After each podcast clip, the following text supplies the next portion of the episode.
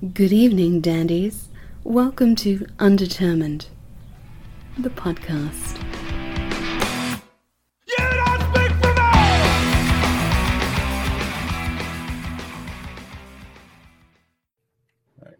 How we doing tonight, guys? Hey, hey, how is everybody? Doing well, doing well. We've been excited to have you. We wanted to have you guys back on for a long time. So this is Red Kate, everyone. We got Andrew and Sean. Hello, Pod World. We missed you guys. You're the last show I saw before all the shit went down. Oh, that's yeah, that's right. You were at that show. That was Yeah. uh, that was at Davey's, right? Yep. Yeah. Yep. Yeah. We were supposed to actually we had shows scheduled. We had a show scheduled uh March 13th, the day everything shut down here, started shutting down here at Davey's. That was going to be Dez's last show. Oh yeah, yeah, yeah. yep. A, you know, uh, and that it was that week that somebody was- got diagnosed. I think they, a guy in, uh, I think what it was was what that was when that guy in Wyandotte County, they said, yeah, he died of COVID and he had not left his nursing home in years. And they're like, uh oh. Yeah. Yeah. You know, remember that Maybe this is a problem. And uh, we're like, well, guys, I think we're done. Yeah. And we're like, there's this discussion with the other bands. We're like, should we do this? I'm like, ah, dude, I don't know. And then before we even had a chance to decide, everybody else like, Brick just canceled the show. We're like, Yeah. Yeah, The whole weekend got canceled, just like one show after another. So yeah, it was just like the dominoes Yeah. started fall and So many people got hit with that shit. Um, it. we had uh, our, our friend Adam Casto from Nerd Table had their first vinyl was set to release, and Ah. that night Shit. Yeah. Yep. he had a big party planned, and uh, Oh, yeah. Big show. bad. Yeah. That sucks. Man, it's been a while back. Yeah, Yeah. What? We're at 10, 10 months. Yeah. yeah, something like that. so you know the thing for us that was we had been working on a tour in europe for god two years i mean i've been tried to book it once before couldn't do it we we were we spent all the fall of uh, 2019 booking and we finally had made some contacts and we booked a couple of shows we had one of them was supposed to be that night that was going to be the second we had a we had a date booked that night and we actually we had that weekend booked in europe uh, going into the beginning of January, and we couldn't get the other weekend booked, and so we called it in early January and said, "Well, we're, we're just- we're not going to be able to do the tour."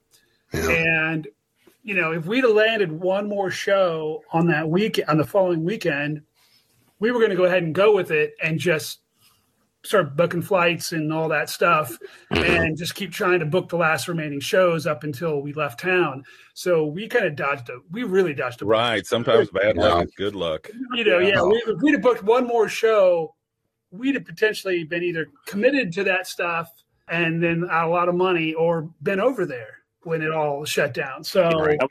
that was right for they weren't letting people back home. So Right. Yeah. they were well. I, I don't know if they were quarant- forcibly quarantining or what what it was, but I forget. But yeah, we would we could have been left over in Europe for. We'd still be in Europe. So Oh, yeah. Probably. you know, we just hell, oh, that come on. Unless somebody send you a boat. You guys have accents now. Yeah. Yeah. oh. Well, hopefully- Munich. And that'll come around and you'll still get a chance to do it and maybe it'll be better. People will definitely be ready to see shows Yeah. I- when all this shit's over. yeah. If there's any left, if there's any venues left, yeah, they'll be busy. The ones that are still open are going to be busy. I, I hope. Yeah. Yeah. They Have you heard anything new with Davey's? What's going on with them? Not really. I know. I just I've seen photos online and stuff about the progress of the rebuild and and stuff. I figure you know that's that's yeah. So that happened. The, what the a couple Week- days Yeah. the week just- before, or, the yeah, week before, or yeah, yeah, Yeah, it was right before. Yep. I think it was. It was that whole week and everything. Well, yeah, it was that. Yeah, it was that weekend because uh, I went over there the next morning after I heard the news. Yeah, I don't know. Um, I figured you know they'll be in the best shape of everybody. Probably. I mean, Yeah, what it, it might end up being a blessing for them. I was so worried about them. yeah. Oh yeah. good on it for rebuilding. So Yeah. I mean, at least they had insurance money this past year. Yeah, yeah. Yeah, no kidding. Yeah.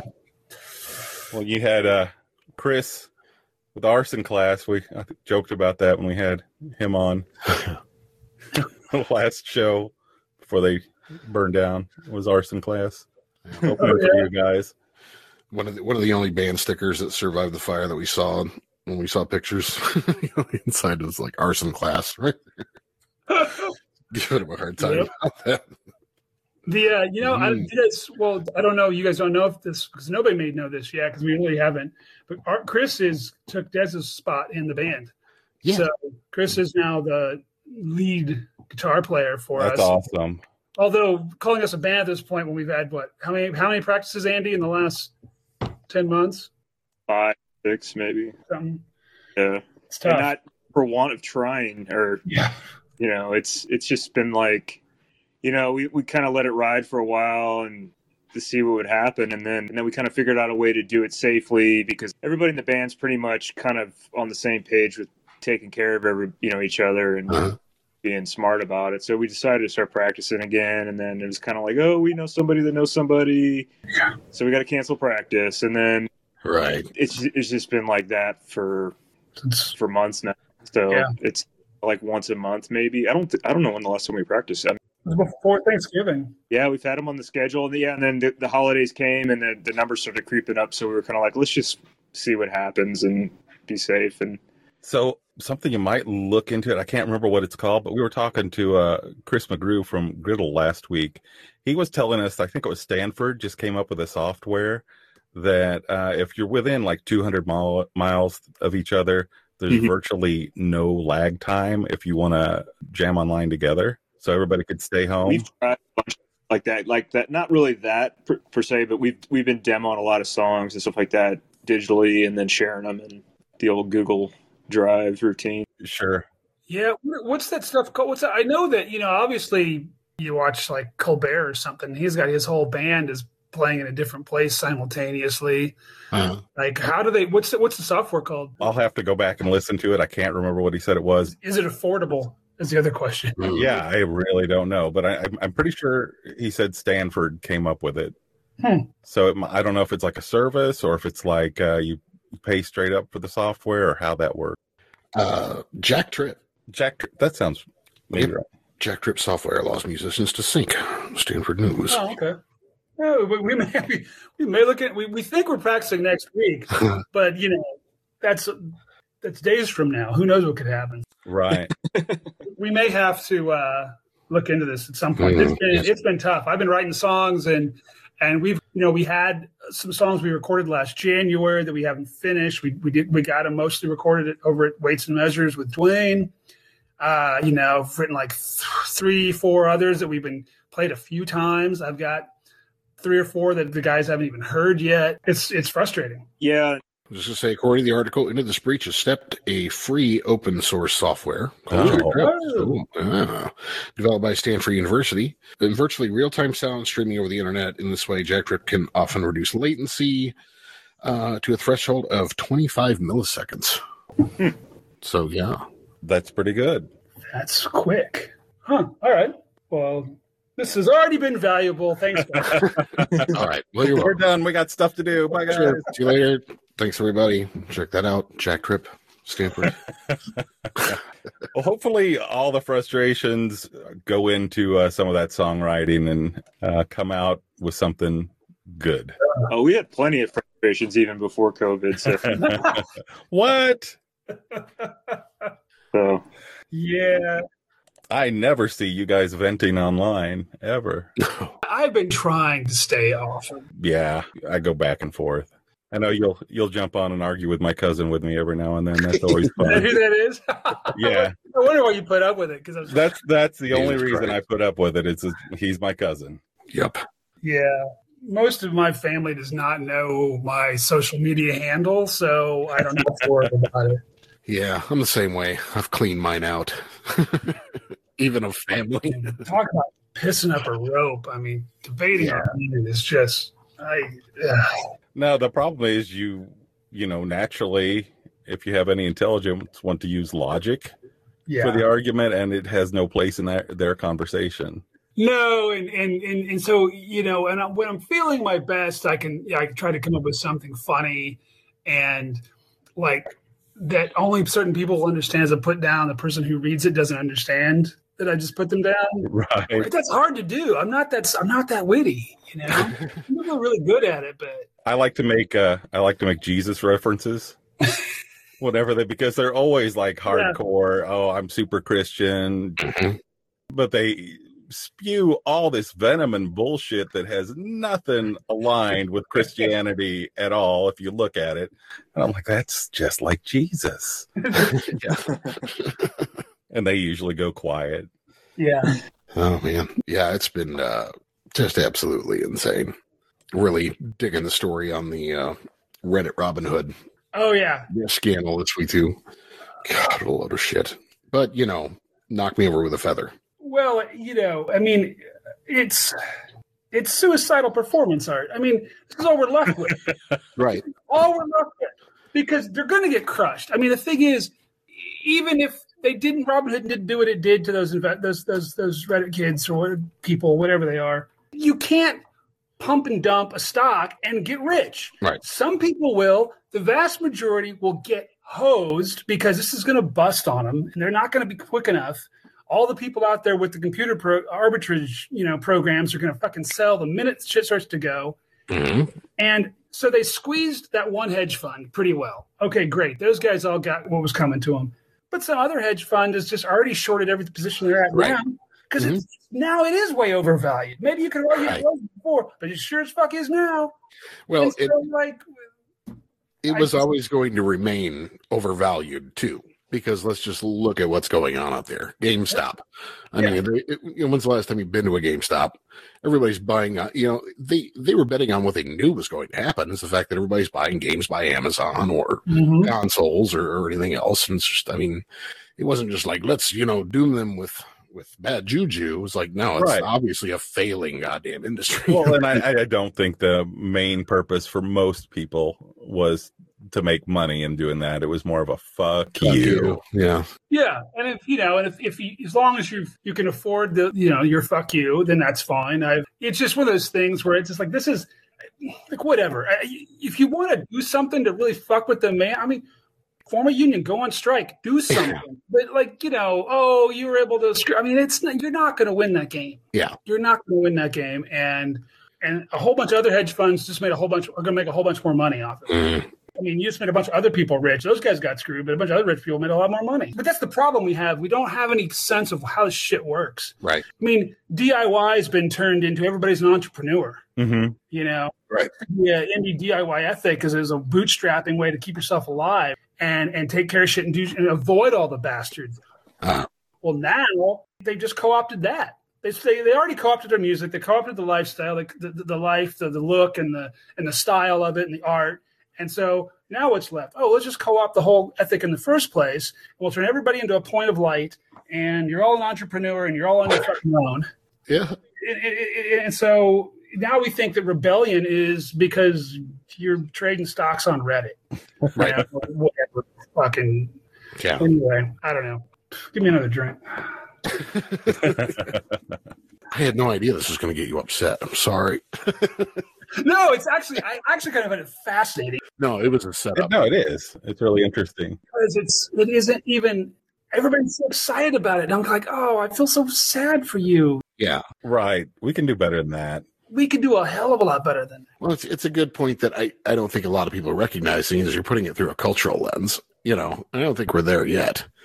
Uh, or a lot of people aren't there yet. And a lot of the people who are following it just really have no idea what happened in the first place. Right. Um, and never will get what happened in the first place. I think the thing that I'm taking from it that I enjoy is it does at least make the statement that if people work together, they can do some pretty big things and make some pretty significant changes and affect things. Yeah, that is the one lesson out of this that I would hope people could say, ah, let's apply this to something else than which we. Because what's the end game? You know, so when you do an organizing, you have to have an end game. Like if you want to go, take an action, Right. you got to have an out, right? Like what was the end game with those idiots at the Capitol? They didn't have one. Like failed so miserably, right? So there's no end game here with uh, with GameStop. It, it's, in, it ends up going to be an interesting story and footnote, but it's effectively going to do probably nothing. Yeah. You know, and make and be worse than nothing in some ways because a lot of people are. I think a lot of people are going to lose a lot of money. Unfortunately, Yeah. the suckers are going to come in and say, "Oh, I should get in on this deal," and they're not going to know what's going on. I, Mhm. No, I think there are going to be a lot of people thinking, okay, I can figure out the stock market now. Right. it's like anything now. You're going to forget about it here in a, in a month, whenever Ugh. maybe we'll hang on to a little, you know, a little knowledge for longer than a week. Yeah. What else are we going to talk about? What's going on musically, man? What's anything at all? Or just in limbo right now? Well, we're like Sean was saying, we're kind of in a weird spot because we are in like physical limbo. But it was funny because we uh, we hadn't written a lot of songs, like, or they weren't just like coming kind of flying out in a couple of years now. And then all of a sudden this hit, and then Sean seems to have like a uh, a renaissance of ideas or whatever you want to call it. Hmm. We haven't heard most of these ideas. he says they're there. yeah he he he swears they're there but uh yeah if we can if we can all get in the same room you know I, i'm sure it'll kind of come back to us working chris in into has been kind of like doing double duty because you know the first couple practices back we're kind of like see where everybody's at and he you know he came super prepared which we he filled in on a, on a weekend up to minneapolis before with us so we kind of knew what we were getting with him but the uh learning the old stuff didn't take quite that long but you know it's kind of more um writing is a lot different animal and when you're not playing live and you're not kind of like sinking it live and learning what you like and what you don't live or don't like about a song live you know or in the practices working up to the show it's kind of difficult and with going straight from like do you know the old stuff to Yeah. and then you know like then we'll practice like two weekends in a row take a month off Right. you know against our will and then for practice back is like hey what is this These, these guys can't remember anything. i mean yeah Yeah, it's like, no, we did it three times. No, it's four. No, we did four times here, and we did four here. yeah No, no, no. Yeah, and, and well, plus, you know, I can't remember the old songs, and Like it's we- like, like like we we gotta play the old ones so we can warm up, and like, how do we do? How the fuck you forget how that shit goes? And it's like, Yeah. and we remember that sean hammondtree hasn't learned some of her songs still, Yeah. yeah, like, dude, Yeah. like there's songs that chris knows that sean doesn't know Yeah. so yeah you know it kind of seems like everybody's on the you know it's not just red Kate. it seems like everybody's kind of like what do we do now and Yeah. You know, with the, the record label with Uh-huh. Black Site that we've been doing, um, we've kind of been interacting with a lot of different people. Yeah, you got no thanks. yeah, You know, seeing where they're at too is kind of like, you know what, we're gonna be fine. It's just a matter of getting a couple practices in and get a show. You know, really just getting a show booked and like making us kind of give us a little bit of a carrot to follow. But Yeah. the uh, the label has been busy Yeah. I was going to ask you about that. here last six months. You know, we had a lot of stuff going in. We had a lot of bands who we knew going into into the a year and a, a year ago were working on stuff and have been talking to us, and we've been talking with them. It's like, okay, we're going to spread you out over the year, and then of course, you know, all went to hell, and then that, nothing happened. And the next thing was, okay, now what do you want to do as a band? And all the bands were like debating do you put do you go ahead and put the record out in this midsummer with the idea that you're or by fall because maybe by fall this will pass like everybody's still you remember I was in the spring like Mhm. okay summer's here and maybe it's going to go away and and and uh, we'll get a handle on this thing and then you know you started to see how everybody was behaving in June and you're like Yeah. no this ain't going away we're fucked you know and, and I started Right. and so like guys I look at this stuff I, for the first three months I mean every day I was first thing I did was look at the, the all the data. Yeah. You know, look at the numbers, look at the trends, look at the trend lines. And it's like, oh man, this isn't good. This isn't good. And and so you know, most of the bands at that point said, yeah, I don't think we're ever gonna. We're not. This is gonna last a lot longer than we think. Yeah. Um, you know, no thanks was the farthest along, and they said, well, we're gonna go ahead. We want to go ahead and put our record out and just see what happens. So we theirs went out in, in October on Halloween and they're a great band out of Omaha. We've played a couple of shows with a few shows now with them up there and down here. And I mean, this is just it's a stellar record. Uh, it's their first vinyl uh, release. It's their first time in a big in a, in a big studio. They've done home basement recordings before, Mhm. and, uh, and it's just it's a powerful record. It's getting good good reviews, getting good reception.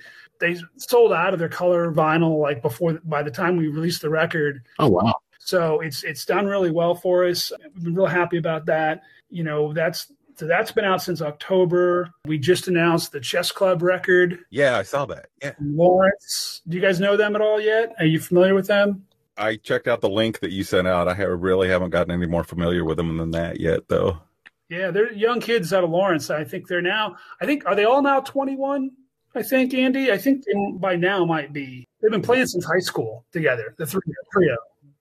Yeah, we did a tape earlier uh, a couple years ago, and they're really talented. And this is kind of like the no thanks thing. They went in and they recorded with Dwayne and they had their first like real studio experience, and it was kind of cool to see them go through all that and try to help them through mixing and all the little stuff that we've we've spent copious amounts of money and time on. Right. And they they, they went in there six days and recorded twelve songs. I just that kills me. I'm just like, Wow. God, what, what are we doing? Bye. Cute. Yeah.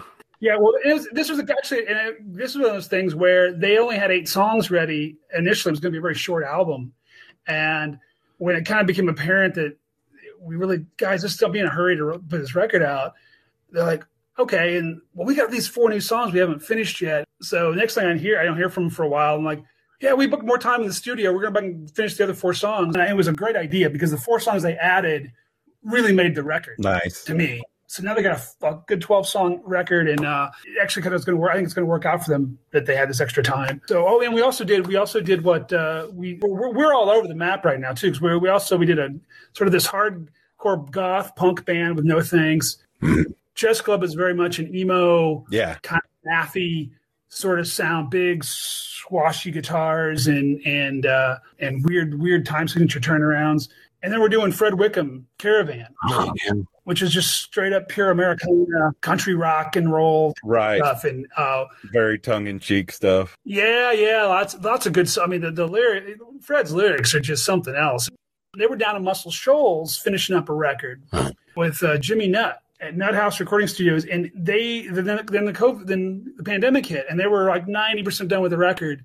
Eventually, I think they went down several months later, sometime late summer, and finished it up, finished the tracking, and they got a couple of songs done, and we put out a couple of song singles. With they made videos. They they've been making videos with Marco Pasquini doing the videos for them, and uh, so we put out a couple of videos over the fall for them, and their record is about to go to press soon. Go go, go get cut. We've they finally got the whole thing mastered, and we're trying to get all the files together and get that. So that will hopefully come out by late summer. Nice. With that, we'll have completed our trip around the musical world. Well, we don't have any re- no reggae records yet, but if we find one, we'll send them your way.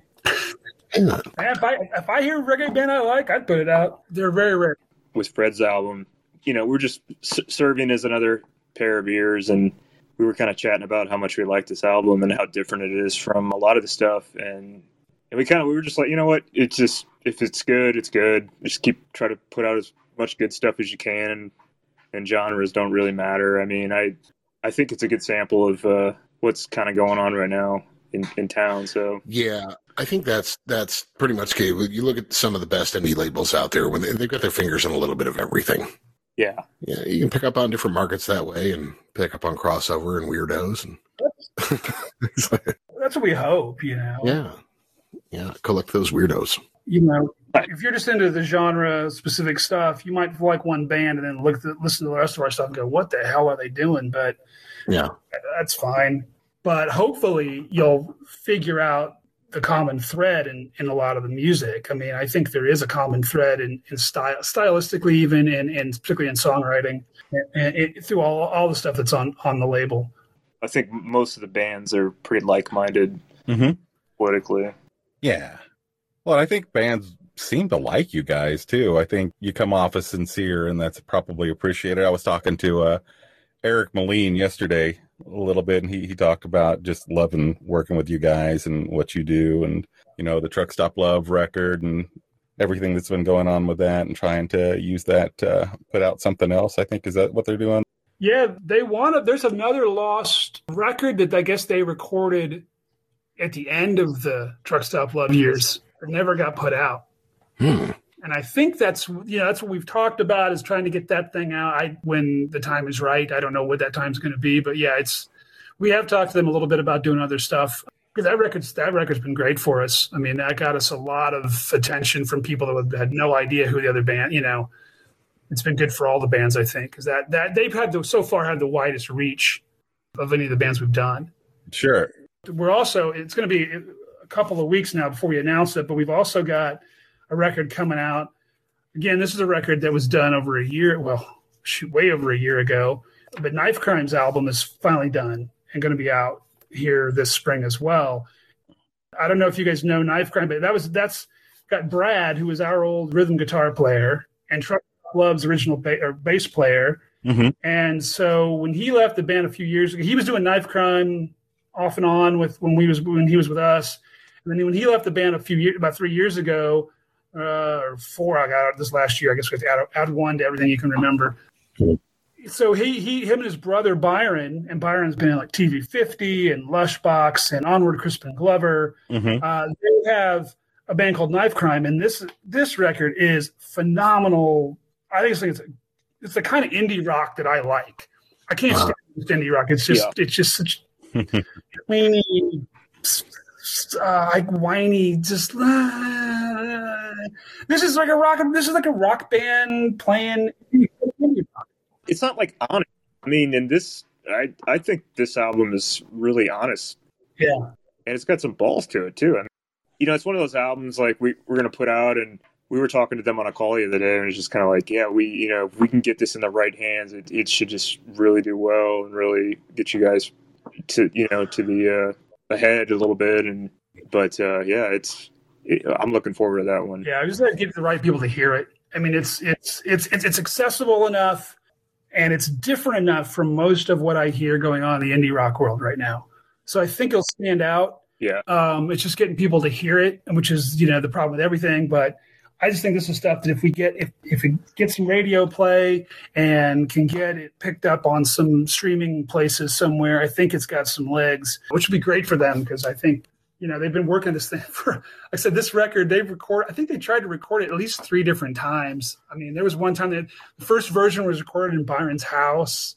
Uh, and then i think it was he tried to mix it and then sean hammondry tried to mix it for a while and then and then i think it finally ended up they ended up over at um did paul do this one Shit, i can't remember i should know this i should i should know i think massive i think i think i think they did a massive sound right andy Yeah, I think so. I could, I'm gonna look up the artwork just to make sure I'm not because I it's on there. I know that. I should know this. mhm. Well, I know it's Bandcamp Friday, and I need to. I have. I've got a gift card that I need to finish off, and I've been trying to figure out what record I want to get. Ooh. Still kind of stuck on that. I'm slowly but surely collecting a lot of stuff off of Black Site. We appreciate that. Yeah, no, man, it's one of my favorite little indie labels. I mean, we pretty much don't take anything off. I mean, at that point, once we're shipping them, they're that money's going 100 percent to the to the band. So it's it goes uh, right back to them, and hopefully into another project. So or gas tank, or I guess at this point, not a gas tank, but uh, yeah, we appreciate that. Probably paying some band's rent right now if they miss the record. Like, woohoo, I Right. could eat. yeah. right. What do you think? And I guess it's kind of hard to play the game of what the actual metric is, but when you look at sales over the course of this pandemic and you look at how the business has been running, I mean, I know you said that the, the label's been doing well, but I mean, do you think that's just people are locked down and, the, you know, this is the way you're going to digest it? You think it's how, you know, you've been promoting and, Yeah, I think for us, we've kind of learned a little bit more uh as a label about how to get our stuff out there, you know, and some of that's been trial and error, and some of it's been a lot- some help from, you know, people like Eric. That's like the hard thing is just getting the stuff out there. You know, the, the social media stuff is constantly changing. Yeah, and you, you can't there's no routine to it. I mean you'll you'll get you'll get a couple like for for a release you'll have a couple things you like to do and then by the next release you can't do this you can't do that. Yeah, it, it's just it's ridiculous. So much of the infrastructure is gone now too. I mean with media that you used to be able to send press releases and all that stuff to. There's so little of that now, and it's so scattered, and it's just a really weird time. And I think ultimately, like Sean and I were talking about the other day, just between us, it was just kind of like it's just gonna, it's just gonna be back to pounding the pavement. Yeah. You know, like with this knife crime record, we were talking about how Hmm. it's going to be one of those albums that, like, if you give a copy to the record store and just tell them to play it, they're going to sell records, and Yeah. they're going to sell records anyway. But uh, it's just one of those old school things that is going to be really effective for them. And then you look at uh, other bands we've got with, you know, like Chess Club with a little bit more like online presence and getting their people aware that they have an album out is like a whole nother thing. But I think we've learned a couple things with, I mean, we've learned a lot since Red Kate started for sure. But, you know, with the label, we've learned a lot Mhm. in the last year that's kind of helped us, I think, sell some more records this year. But we've, you know, yeah, we've been doing pretty well with it. And again, I think we're put, I, you know, I think the stuff we're putting out is I'm a fan of, and and I like the people that we're working with. So you're not selling something you're not you're like half-hearted about, Right. you know. And um, I think that's important too. And I think we, I hope that people, you know, recognize that that we're not trying to. This isn't like some kind of way to make money or Sure. be big fish in the in this in the pond or whatever. Mhm. It's become kind of an offshoot of just being in a band, and I don't I don't know if it's more enjoyable. Sean does a lot more of the running around than I do, but um, with it, I'm sure he has an opinion on that. But yeah, yeah, I I, I think um, we've learned a lot, and it's been good for us. Well, I think the way you do it is just kind of makes it really obvious that you're sincere. Right? There's no getting around, hey, we're not making a profit off of this. We're we're in it to help other people out. You don't fucking do that if you're not sincere. Right. And you don't do it if you don't like the music. Exactly. You, and you don't, and, you know, and even if you like the music, you have to like the people Yeah, that you're working with in these bands, and they have to understand. They have to have, they have to have a similar mindset, you know. Because I could I couldn't work with a band who didn't understand what we're doing. If you didn't, if, you, if, this, doesn't, if this doesn't make sense to you, if you're, you know, if you want to be a big rock star and you want all the trappings, then I probably am not going to get along with you, and I'm not going to even I might like your music. I probably we're not going to see eye to eye on how to do stuff, and it's not going to work. Mhm. And so yeah, there is the there is that, and, and I hope that gets that gets across to people. It's just it's it is one of these things like Andy was saying about the how social media constantly changes the rules and and you're you know things that used to work you used to be able to do. I mean, this the technical stuff of can you tag in this kind of a post anymore? No, what happened? I don't know. Yeah. do it anymore. Yeah. we could do it last week, but now they've changed it, or you know that kind of crap and those things are always changing on you and, and then you know part of it's just we're, i'm starting to see and i don't know if you guys have seen it it's maybe lit lightening up a little bit but boy the last few months particularly facebook because that's the main one that people are using it clamped so hard on all of the political stuff or things that they thought was political Oh yeah. i wasn't even seeing posts from the onion anymore in my feed Mm, I kept like, what's going on? Like, like what happened? Yep. Where did everything go? Like, I'm seeing the same ten people's posts, and that's it. I'm not seeing any music. I'm not seeing anything from anybody. That's I understand. You know, you understand why they're trying to do this, but and hopefully they'll they'll ref, they'll fine tune it and realize, you know, what to shut down, what not to block. But it had gotten to the point where like I don't think we we post something and it goes to nobody. Like you know, it's like what am I supposed to do? You can't get the word out. Right. And so you have to go all these other other forms of media, and you try, you know, and some people are over here and over there, and so you know, I think it's been okay. I mean, one of the things that's, that's been good for the label is that these are all a lot of these are the first release of these bands, so there's a lot of pent up. You know, No Thanks had an album before, but it was, it was on cassette. I mean, they've sold a couple hundred of them. mhm. People really wanted their first record, so we had. I mean.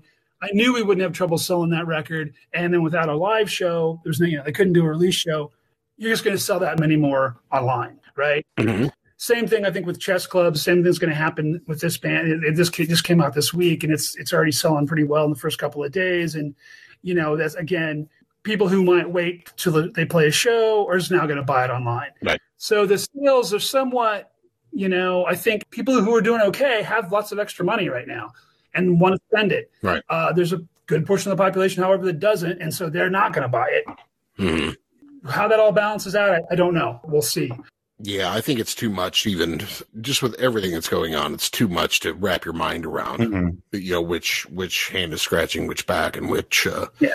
you know. it, uh, I mean, I always said for me personally, as a consumer anyway, music ever since this pandemic hit, my rationalization, but I'm not a very rational person, is okay. I'm not driving as far this week, or not. Yeah, driving. so, so. I would spend that twenty bucks on gas. You know, I'll buy a record. You know, I'll buy a record for my friends Mm-hmm.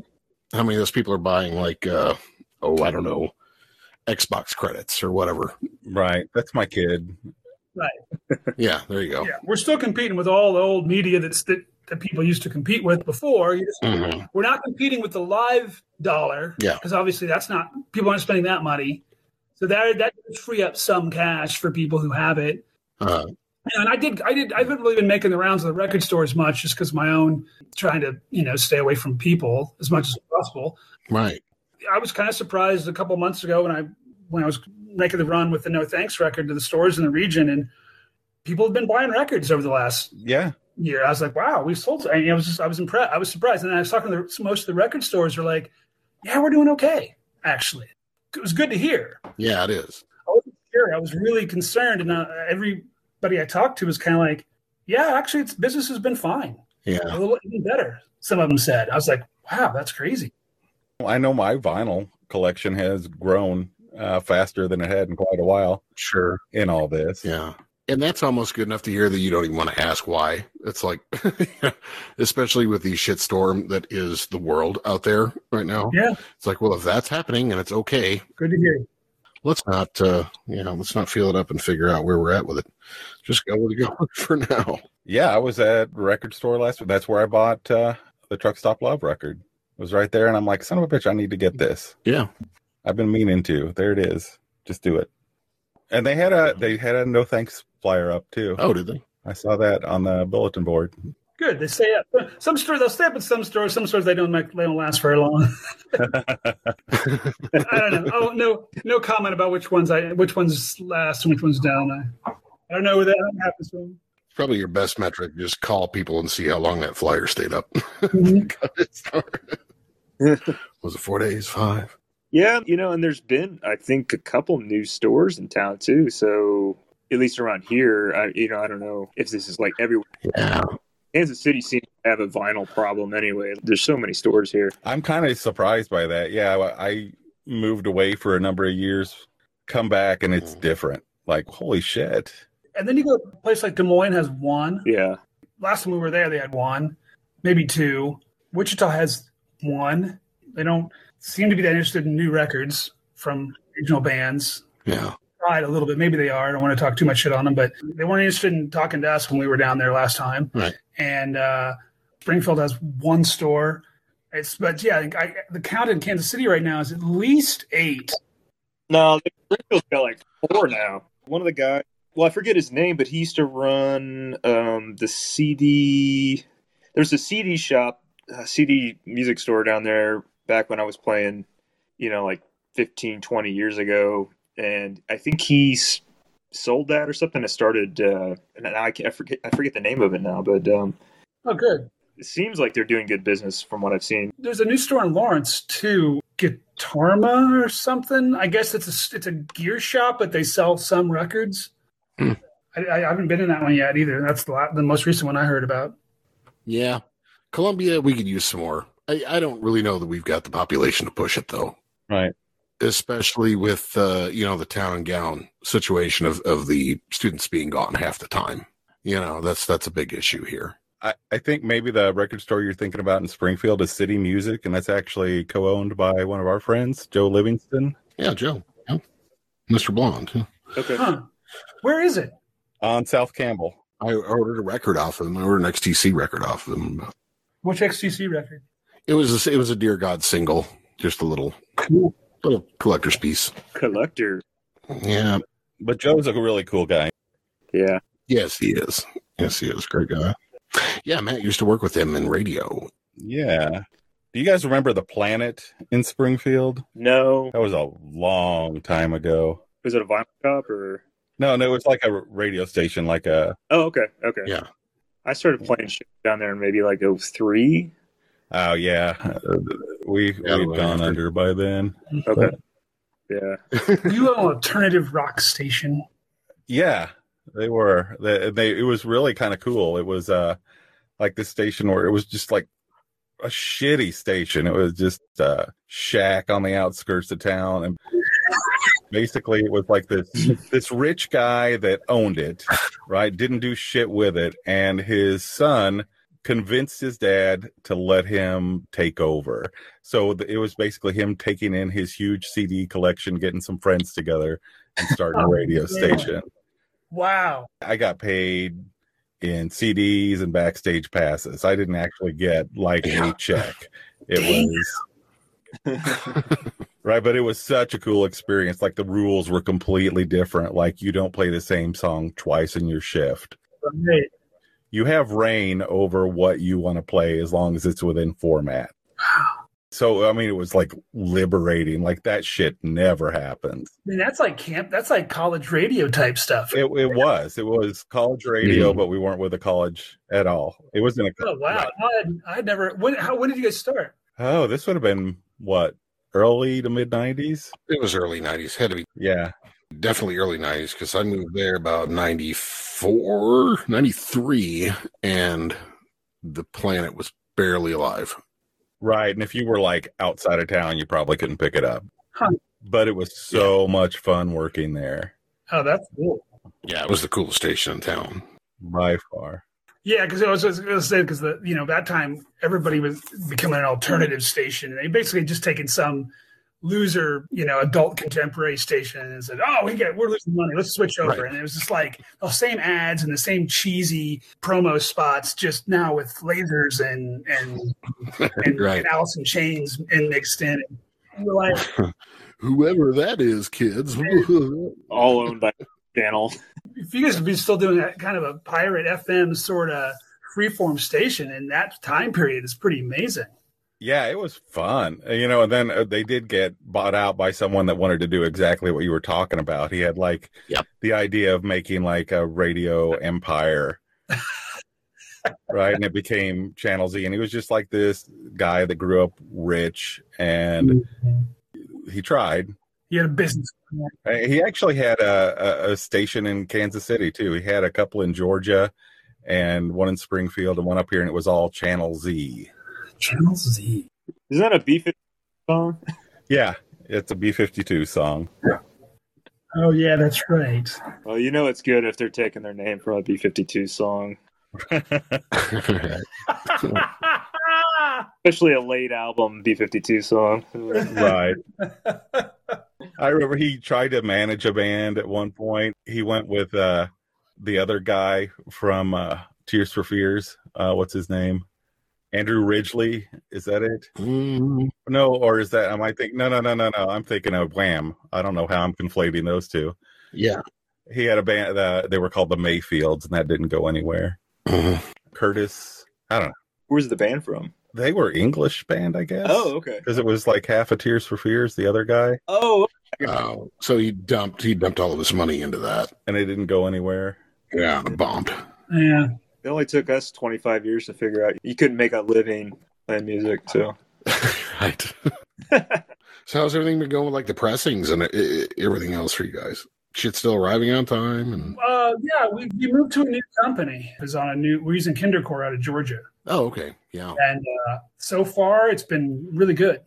We got rid of the other place because we had gotten. I got the last record with them. Well, yeah, because what did we? Were we talking? I think the first time we talked was that after the Headlight Rivals record came out. Yeah, yeah, I think Headlight Rivals was out. yeah I think it was right around then. We had some issues. I probably bitched about that because we had some issues with that record Yeah and that was the last one we did with them. And so we've switched again, and this company is in Georgia, and they're really good. The the the, uh, the first pressing from No Thanks was everything was great on that. The test pressings we've gotten so far for the Knife Crime and Chess Club have been really really nice. So yeah, uh, fingers crossed that it's going to stay. I'd love to stay with the same company for more than three or four records because yeah it's it's it's enough work as it is when it all goes well. You do not need the hassle that comes along with it. Something being screwed up, that's for sure. So so far so good. Fingers crossed. We're happy with it. but yeah, the, the, they did have they they had an issue with some delay in their in their uh, some of their supplies in the fall, so it kind of pushed the no thanks record a little bit. But you know, we didn't have a hard deadline, so it was like, okay, that's fine. There's no show. But I think yeah, there is still an issue with acetate supply Hmm. because Apollo fire happened right before you know in, in February of last year is when the Apollo factory in California burned, and that was one of the world's couple or three manufacturers of lacquer acetates Huh. that you cut masters on. And so, boy, that was a that was our big fear at the time was oh shit. And I'm calling our master cutting guy in February last year, being like, Yeah. dude, we have records come. Can you help us out? He said, well, I got a I got a supply. I'll put you down for X number. We'll keep the price the same. Me and a bunch of other independent guys are kind of working together to pool our resources. But he had said already by that point, price gouging had begun Hmm. people were paying three or four times the cost. I mean, these things already cost like a hundred and twenty bucks a piece anyway, Right. and people were paying four, five, six, eight hundred dollars for a lacquer. Wow. And it's like shit. Yeah, we're, so he's like, I'm not going to do that to. you. I mean, I got a lot of small customers. I can't do that to them. I'm like, yeah, appreciate it. So Mhm. uh, I think there's still a tight supply. Like we don't do reference acetates anymore, which is that first. That's that first cut that the master guy would give you, and you get to hear how he cut the the, the record, Oh, okay. and you can play it, and you can you know, and it's real. It's super soft, and you don't really want to play it too many times, and you got to be super careful with it. But it will tell you like what this record sounds like now on vinyl. Did he cut it right? Is it is is it is, is it is there sibilance? Do we have issues with distortion on the in- interior of the track? You know, and the, of the, of the side, things like that. Mhm. We skip that now because we can't afford an extra set. Well, plus he's really good at cutting records, and we've we've never had any issues either. So yeah, Yeah, we kind of just don't need to do it because, like, I trust the guy. We've been we've been using the same guy cutting now for every project, and every record's been awesome. So now we just wait to hear it till we get a test pressing because it's the, it's the same disc that they actually plate. So we, we do we, we we hear it. If you hear reference acetate, you tell him yeah we like it, and he cuts it again, and then sends that one. I see. He cuts another one and sends it off to the plant and gets it plated. So now we just he just does that from the beginning, and when they press a test pressing, we hear it and go, oh, it sounds great, thanks. It saves us a couple hundred bucks, you know. So Yeah. but that's still i guess that's still an issue out there i don't know i don't know the latest I'm sure you guys know more than we do, just running a record company. But I mean, I, I, I did talk to some people, you know, who are doing their own DIY labels and stuff. A lot of them are ordering uh, pressings out of places like Italy. Mhm. Uh, apparently, a lot of uh, you know pressings going on over there, and then just lost their ass when international shipping died. Essentially, Yep. you know, it didn't matter what they had on order. Uh, yeah i think there is some source of acetates over there there's also the fact that there's that press in czechoslovakia which does direct to metal mastering oh. which is what pirates press uses and so you don't have to use acetates i imagine their business well who knows you're right the shipping probably hurt them but they probably also got i assume saw a lot more activity after that fire because they're they don't need an. Yeah, they're cutting into metal. Yeah, I don't know. I haven't really talked to our, our guy in a while. I need to give him a call, and he'll always chew my ear off for an hour about the latest and what's going on. But I haven't talked to him in probably ten months. well, you should. You're supposed to have your finger on the pulse of everything that's going on in, Right. in the world of pressing records. Well, how's the cassette game going right now? Yeah, yeah, that's interesting. uh, we haven't had a cassette out in a while. I know that. Oh, who is it down in Springfield? There, uh, Sean. Is it Nat National Audio? Yeah, yeah, yeah. I know that the last one we did, it was like the first time ever that they were kind of like kind of run their time time frames were expanding. Well, and one of the things too is we always ordered. They had like a it was like an old stock supply of super high bias tape or whatever, and I guess it Chrome tape. they had run out. They were they had some on order. They were making their own or something like that, and that they were running into a couple supply things, and I think that all got hammered out. But it was like interesting because tapes like are so popular now that you know they were having a good problem where they're picking up a lot more work. Yeah. You know, Well, and I think when we talked to Joe, who's down there, he was saying they were basically the last man standing in the cassette game. they were, yeah. That's why. Hmm. Yeah. Well, I guess the, so. The Chrome, whoever made Chrome tape, which I think was BASF or somebody like that, who actually made the tape. Hmm. I don't know when they stopped making it, but that's gone now. Huh. So all of the chrome high bias chrome tape is gone, and when you go back to that normal ferrous metal tape, it's a real quality drop. Mhm. And so they were supposedly developing some new high bias ferric oxide tape that was supposed to be better. I don't. That's what they they were touting it as. They were developing it themselves down there at National Audio, and I don't know much about it. I think our last tape we did came out on that. Who would that would that have been the Hummingbird tape?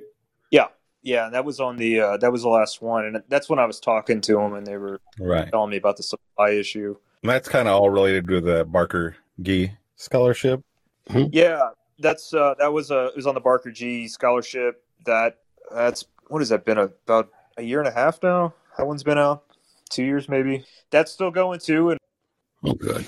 we're looking for some projects on that right now. You know, unfortunately, I think um, with the scholarship, it's you know it's it's usually we're looking for younger bands, and Mhm. you know with nobody playing live, it's hard to scout bands and hear about Right. anybody because nobody's playing. So Right. now that makes sense. Yeah, like how do you find out a band if you're not playing show?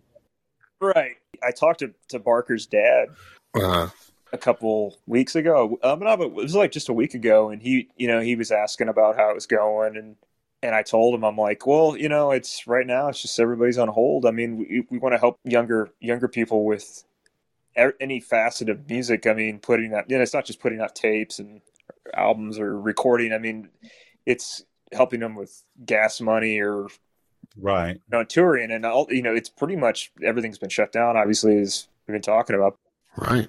yes, kind of been slow going. I- You know, like Sean was saying, a lot of, well, I mean, 100% of what we're going to be putting out as a label was already kind of in the works before all this COVID stuff hit. Mm. And we've got other stuff kind of lined up. But um, as far as the scholarship thing goes, yeah, it's been kind of, been kind of waiting around, hurry up and wait kind of thing. So, Yeah. No, I certainly can't blame you for that. If, if so many more things are shut down, I mean, I wouldn't worry about that. It's just it's going to have to be one of those things on hold. I'm just trying to figure out what bands are going to be around. I mean, you know, older band, older folks that Yeah. like us that you know we're established bands and we, we have stable lives. Like it's easy for us to pick the band back up. But if you're younger kids who, you know, hell, who knows who's had to move somewhere because they get a job? I mean, Right. some of these don't even know what bands. You know, it's like we're all talking about what kind of venues are going to be around if this is over. Uh, What bands are going to be around? That's going to be the question. Right. What bands are going to survive this? and when are they going to get a turn? Right. I mean, you know, we were uh, talking to that a little bit about like Nathan Calhoun. We were talking a little bit about that, how, you know, the power players in like cities like Austin, Mm. The big bands have been there for a while. They're going to take control of those clubs Yeah. for a, for a minute before anybody else gets a slot. Yep. And uh, that's going to suck too for a while, even when everything's open. It's like, yeah, well, we can book you around, hmm, you know, November. on a Tuesday. Yeah. Right. Yeah. That's certainly going to suck. No, it's still, it's still a good thing that it's going, man. I'm, I'm glad you can keep it going. It's a really good cause. I think, you know, necessity breeds creativity or something like that. And I mean, there's going to be a lot of DIY venues Oh yeah. popping up over the late summer. Pop ups. Yeah. People are going to try out all kinds of stuff. Some of them, most of them won't stick. Uh, But my guess is that A, because of, yeah, clubs that have closed means fewer places to play, but also the demand for bands wanting to do shows and they can't get a book a gig at a regular venue. yeah. you know, they're going to like, all right, well, we're going to figure out, and, and all these retail spaces are going to be available. a lot of empty, Well, empty commercial spots that you can get your hands on one. Right. Yeah, so you know, know the landlords. Yeah, give me fifty bucks and throw throw a thirty. yeah. Bring back the $5 party, Yeah. you know. There are some things to look forward to. I think. Uh-huh. I keep trying to talk my wife into we we just bought a new house and it's got like this patio in the back that would be perfect for a band to play on and I keep thinking, gosh, backyard's just right, patio's just right. I haven't been able to sell her on it yet. I don't blame Yeah. I don't either, actually. It's a long shot, but I still dream. Still a lot more winter to go. She she might come around.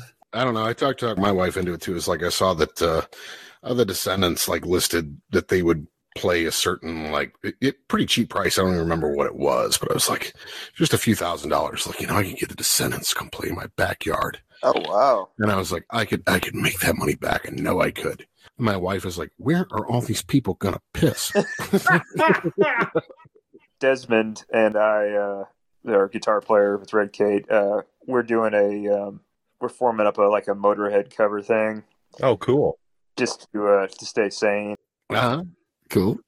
you know, with Red Kate, we've kind of established certain rules with practice where, you know, as far as germs and the size of the room and all that. Uh-huh. Right. So we're, I was like, you know, like, look, guys, we got to be very, I'm very specific about where we're going to practice. And like, he Des is like, well, we can practice in my basement. And I was like, well, how does your wife feel about that? And he's like, well, hang on. And then he comes out and she, Never he's like, oh. he's like, yeah, she loves Motorhead. And I'm like, uh, I'm just shaking my head. Like, you know what what you're getting into. Like, but, you know. Yep. So your wife's your wife's Yeah.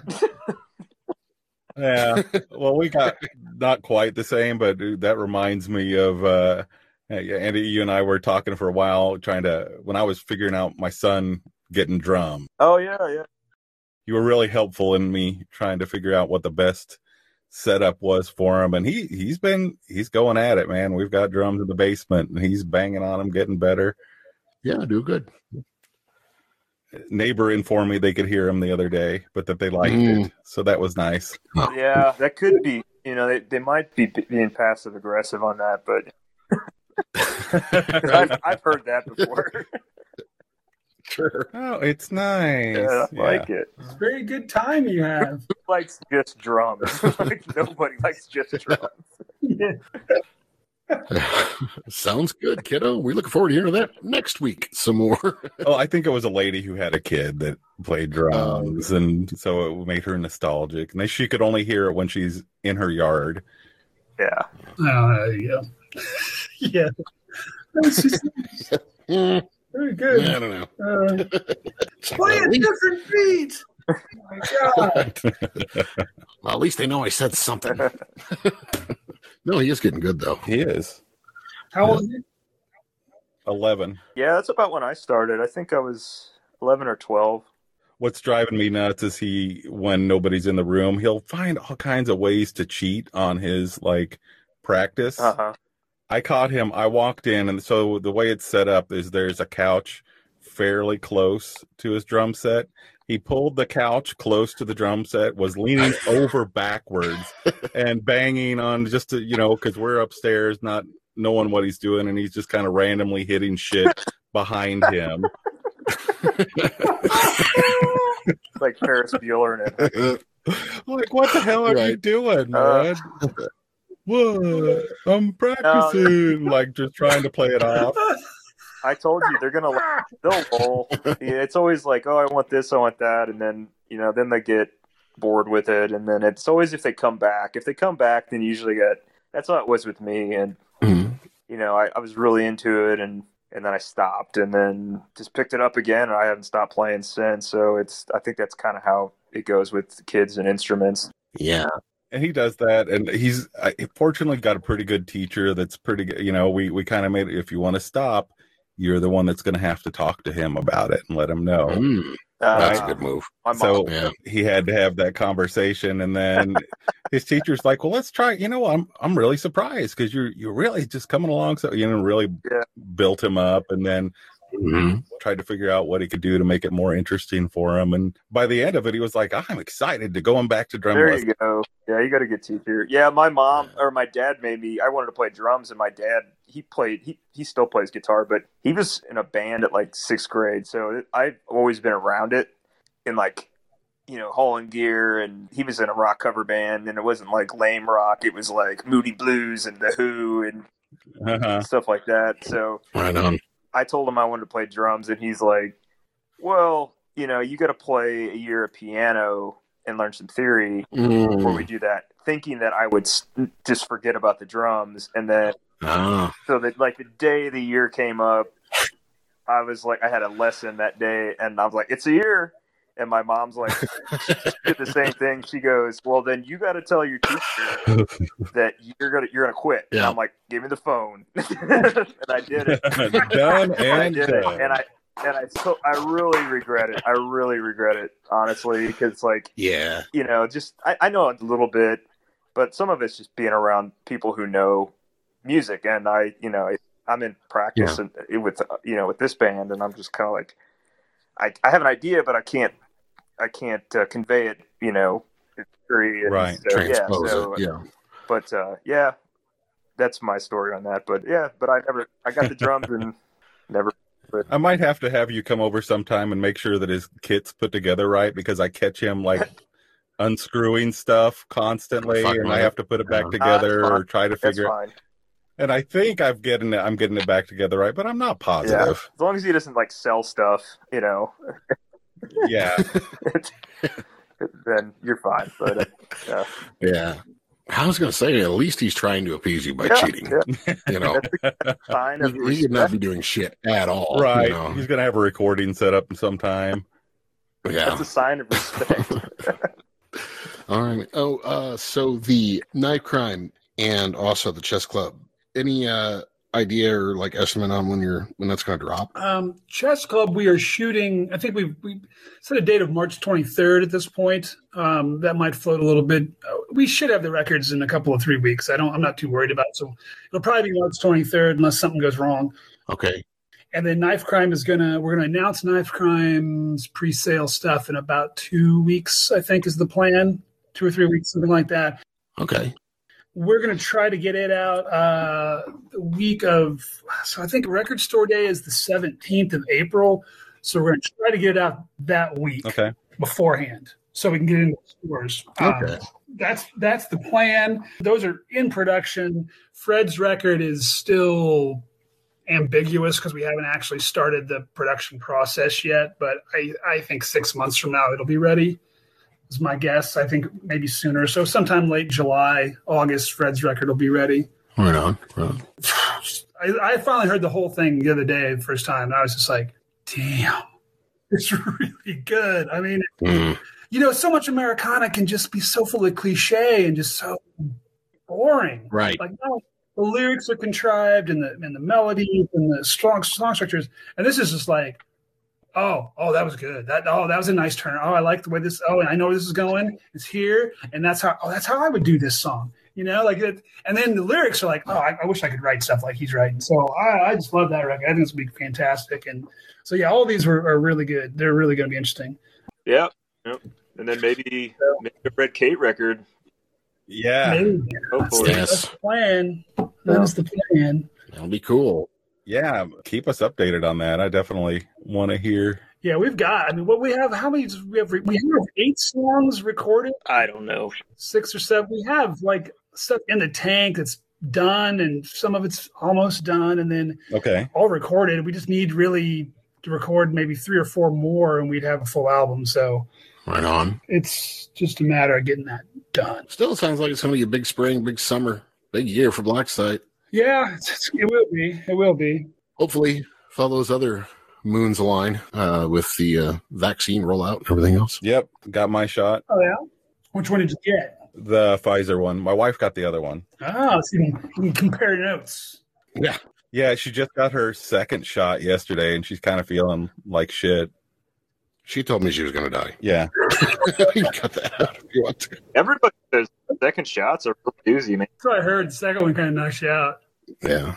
I haven't gotten mine yet. And it's weird because we're kind of in the same social service, you know, type thing and being a teacher stuff. Well, I pretty much got this email from MU the other day that was like, well, we know you're in the tier we're vaccinating right now, but uh we're out. They're just, you know, we'll get a hold of you soon enough. I hate to bitch about it too much because, uh, you know, whoever gets it when they get it, Yeah. great. Yeah. You know, uh, that's the whole idea. Everybody needs to get it anyway. One less person that can infect me is why I look at it. Exactly. And then on top of that, it's just I know by the time I really start bitching, it's going to come out and I'm going to sound like an asshole, you know, and I'm going to get mine. be like, it'll be that one post, why haven't I got my shot yet? And then, you know, Yeah. they'll call me the next day. Yeah, I think Andy, Andy and I are scheduled sometime for June. Yeah. I don't. We're like, I have no. I don't know. I've got no. I don't fit any of the categories. I don't think Andy fits any of the categories. What the tier is. Yeah, I think I'm on tier twelve or something. So yeah. Wants to go to bar doesn't yeah, for inoculation. They'll scrape off just the drops out of all the other syringes and put them together, shake them up. It used to be you would go to the bar and that's how you would stay healthy. So There you go. Somebody posted something to that effect on Facebook earlier tonight that was like, you know, if they just put the vaccine in beers and open the bars up again, Right. just watch everybody. I think we've tried that already. That's not that, that didn't work. Yeah, we did. Yeah, well, We didn't have the vaccine in the beer. That's what we. Yeah. We can figure that out. Yeah, man. Matt, did you have anything else? I hate to keep these guys on all night. No, I think we're good. We kind of keep in touch anyway. I see you guys pretty regularly online, just not in person. Well, yeah. Yeah. Kind of. Same thing for everybody, though. Yeah. We will be, man. As soon as we get up there to a show. Yeah, I'm jealous I didn't get to go to that show with Matt. I'm hoping maybe this spring we'll be able to do something outside. That'd be cool. I don't know where exactly or what. I mean, Lemonade Park, I'm sure will open up back up, and I'm sure it'll be booked already. And and that place is nice. Have you been to a show there yet? I haven't. No, Matt hasn't. I haven't either. I don't live there. It's well set up. I mean, they did it by the book, so it's as you know as safe as you could possibly make it. It does make it a bit of a weird experience because everybody's really far from the stage. Yeah. And I just and I don't know for us if that's really the environment. I- just feel like for a high energy band like what we like to do, like I I, I just think I'd feel really weird like just playing to people sitting down thirty feet away from it, you know. Right. But I'm kind of hoping maybe there's some other maybe less formal out outdoor places that we might be able to put a show on somewhere. Right. You know, where people, you know, everybody's going to show up and be smart. You know, like everybody's going to have a mask on. Nobody's going to be in front spitting on the band and shit. Right. right. Would you be bringing anybody else with you? Man, that last show, top to bottom, everybody on that bill was really good. That was we brought the guys from Wichita, right? I was uh, Yeah, yeah. The or what was it? Mad City Cruisers. Mad City Cruisers. Yes. Yeah, and they they put out they put out an album over the summer, Huh. just pretty hot, uh, digital, you know, uh, online thing. Yeah, because it was them and it was an arson class, right? Yeah, and then like kids, Oh yeah, uh, you got them on the last second too. Chernobyl Dogs. Yeah, yeah, yeah. Yeah. yeah. I've been wanting to see that. You know, that's yeah. I was all excited about that band too. It's like, oh, I, I don't get to see them again for a year. So I don't know. Again, will that be a band that's around when this is over? I hope. Yeah, that's a good example. Mm. They were good though. Yeah. Yeah, they were good. Yeah, man. If I can get a couple shots in me and, uh, Yeah. well, and a couple vaccines, uh, I'll be there. Mask on. for sure. Yeah, that would show us how we got to know Chris in arson class too. oh, that's right. Yeah. Yeah. Yeah. Yes. All right, you guys want to wrap it up? yeah, Yeah. Are you good? good time. Anything else you want to drop or anything else you wanted to bring up? I'm kind of surprised we didn't go insurrection. Probably for the best that we didn't. Probably. Yeah, that that was just a shit show. I I've got my opinion on all that crap, but to me, it was just kind of a culmination of the last four years, and Forty years. Right. yeah, you know, early '90s. Oh ah, fuck! It goes back to Reagan. Yeah, Yeah, that's that's that's my starting point. And ten years old, it goes back to Nixon. So it's all. Well, yeah. it was something that kind of, to me, just kind of like, and Sean made this point too, and you know, we were texting. He's like, it just kind of had to happen almost. Yeah. It drew a line that's like, here's a line. You know, everybody else on this side saw it's gonna happen. Right. Like you didn't see it on your own side, but here's the line. Right. Well, and it's not that we shouldn't have a conversation about those things, but it also, it just wears no clothes. Yeah. Right. So it's like, what's the fucking point? You, you know, I mean, like my grandfather used to say, roll around with the mud, you know, roll around the mud with a pig. The pig's going to love it and you're just going to get dirty. Exactly. Well, it shifts the conversation too from moral equivalency because it's not. Yeah. There isn't much to discuss. Like if, if there's a debate, Right. I don't want to talk to you. Right. Right. you know, like there's nothing to debate here. And it's, we all know what happened. Both sides do it. Both sides are just as bad. No. No. No. We're even playing devil's advocate with the actual devil is what you're doing. No. That's a lazy argument. Right. Yeah, it's the intellectual retirement home of arguments. Well, I'm glad we can agree on that because it just would have sounded grumpy. You Yeah. know? So we did go there. I guess we did. But yeah. Sorta. We could have gone a lot deeper. Yeah. Oh, we could do hours. Yeah, I would be here another three hours, and nobody would feel satisfied at the end. Right. Well. Yeah. I had to buy my talking about three bad baptized. He's been, uh, he's been doing a couple uh, spots on the local public TV out here with That show got canceled. the Rumpus or whatever it was called. Yeah, Ru- Ru- the Ruckus Room, Rumpus Room got canceled in May. oh, bummer. No, it sucks. I really, that was a show I really wish I could have been on this fall because the assholes that are on that show are just infuriating. They canned that show. I'm just doing the Heartland Labor Forum now. I'm going to interview somebody about the new labor secretary in a couple weeks, Marty Walsh. Oh, okay. So I don't know who I'm going to interview yet. I'm got to find a guest. All right. He sounds like he's going to be pretty interesting dude for a labor secretary. So Yeah. that'd be pretty cool. He's a he's an old uh, buildings trade guy, I guess. Oh, yeah. Mm-hmm. As president of the Buildings Trades Union in Boston, I was, was the mayor, and it'd be interesting to see what that what happens there with labor. I hope there's actual some progress for a change. We'll see. Sounds interesting, man. We'll check it out. Yeah, it's uh, Thursday nights on KKFI. It's the Heartland Labor Forum's been on the air since 1989. Wow. It's a all volunteer run radio show on labor issues. Awesome. Yeah. I've been doing it since I moved back here, so I've for like 15 years. I do a show every couple months. Hmm. It's pretty fun. Talked to a lot of interesting folks. that knew a lot of crazy detail about history of law and you know it- some of these stories too. You could, you could talk to these guys about like these these big union fights and stuff that happened and what worked and what didn't, and you know so you learn a lot about organizing too Uh-huh. which is kind of fascinating. All the different techniques and, stu- and stuff that's happening. Ones ones that do work and ones that don't. It's overall kind of a sad story just because the decline is Yeah. where it's at. Yeah. So Yeah. Hopefully some of that's going to turn around. Uh, thanks everybody for listening to Undetermined the podcast. Andrew, Sean, thanks again for coming on. Oh, Red Kate. Much love We to love you Red guys. Kate, Black Site Records. Please check out their shit. Amazing catalog. Some great regional bands and Yep. and other. Thanks for coming on, guys. thank you for having us. Thanks for No, doing thanks this. very much. Sure.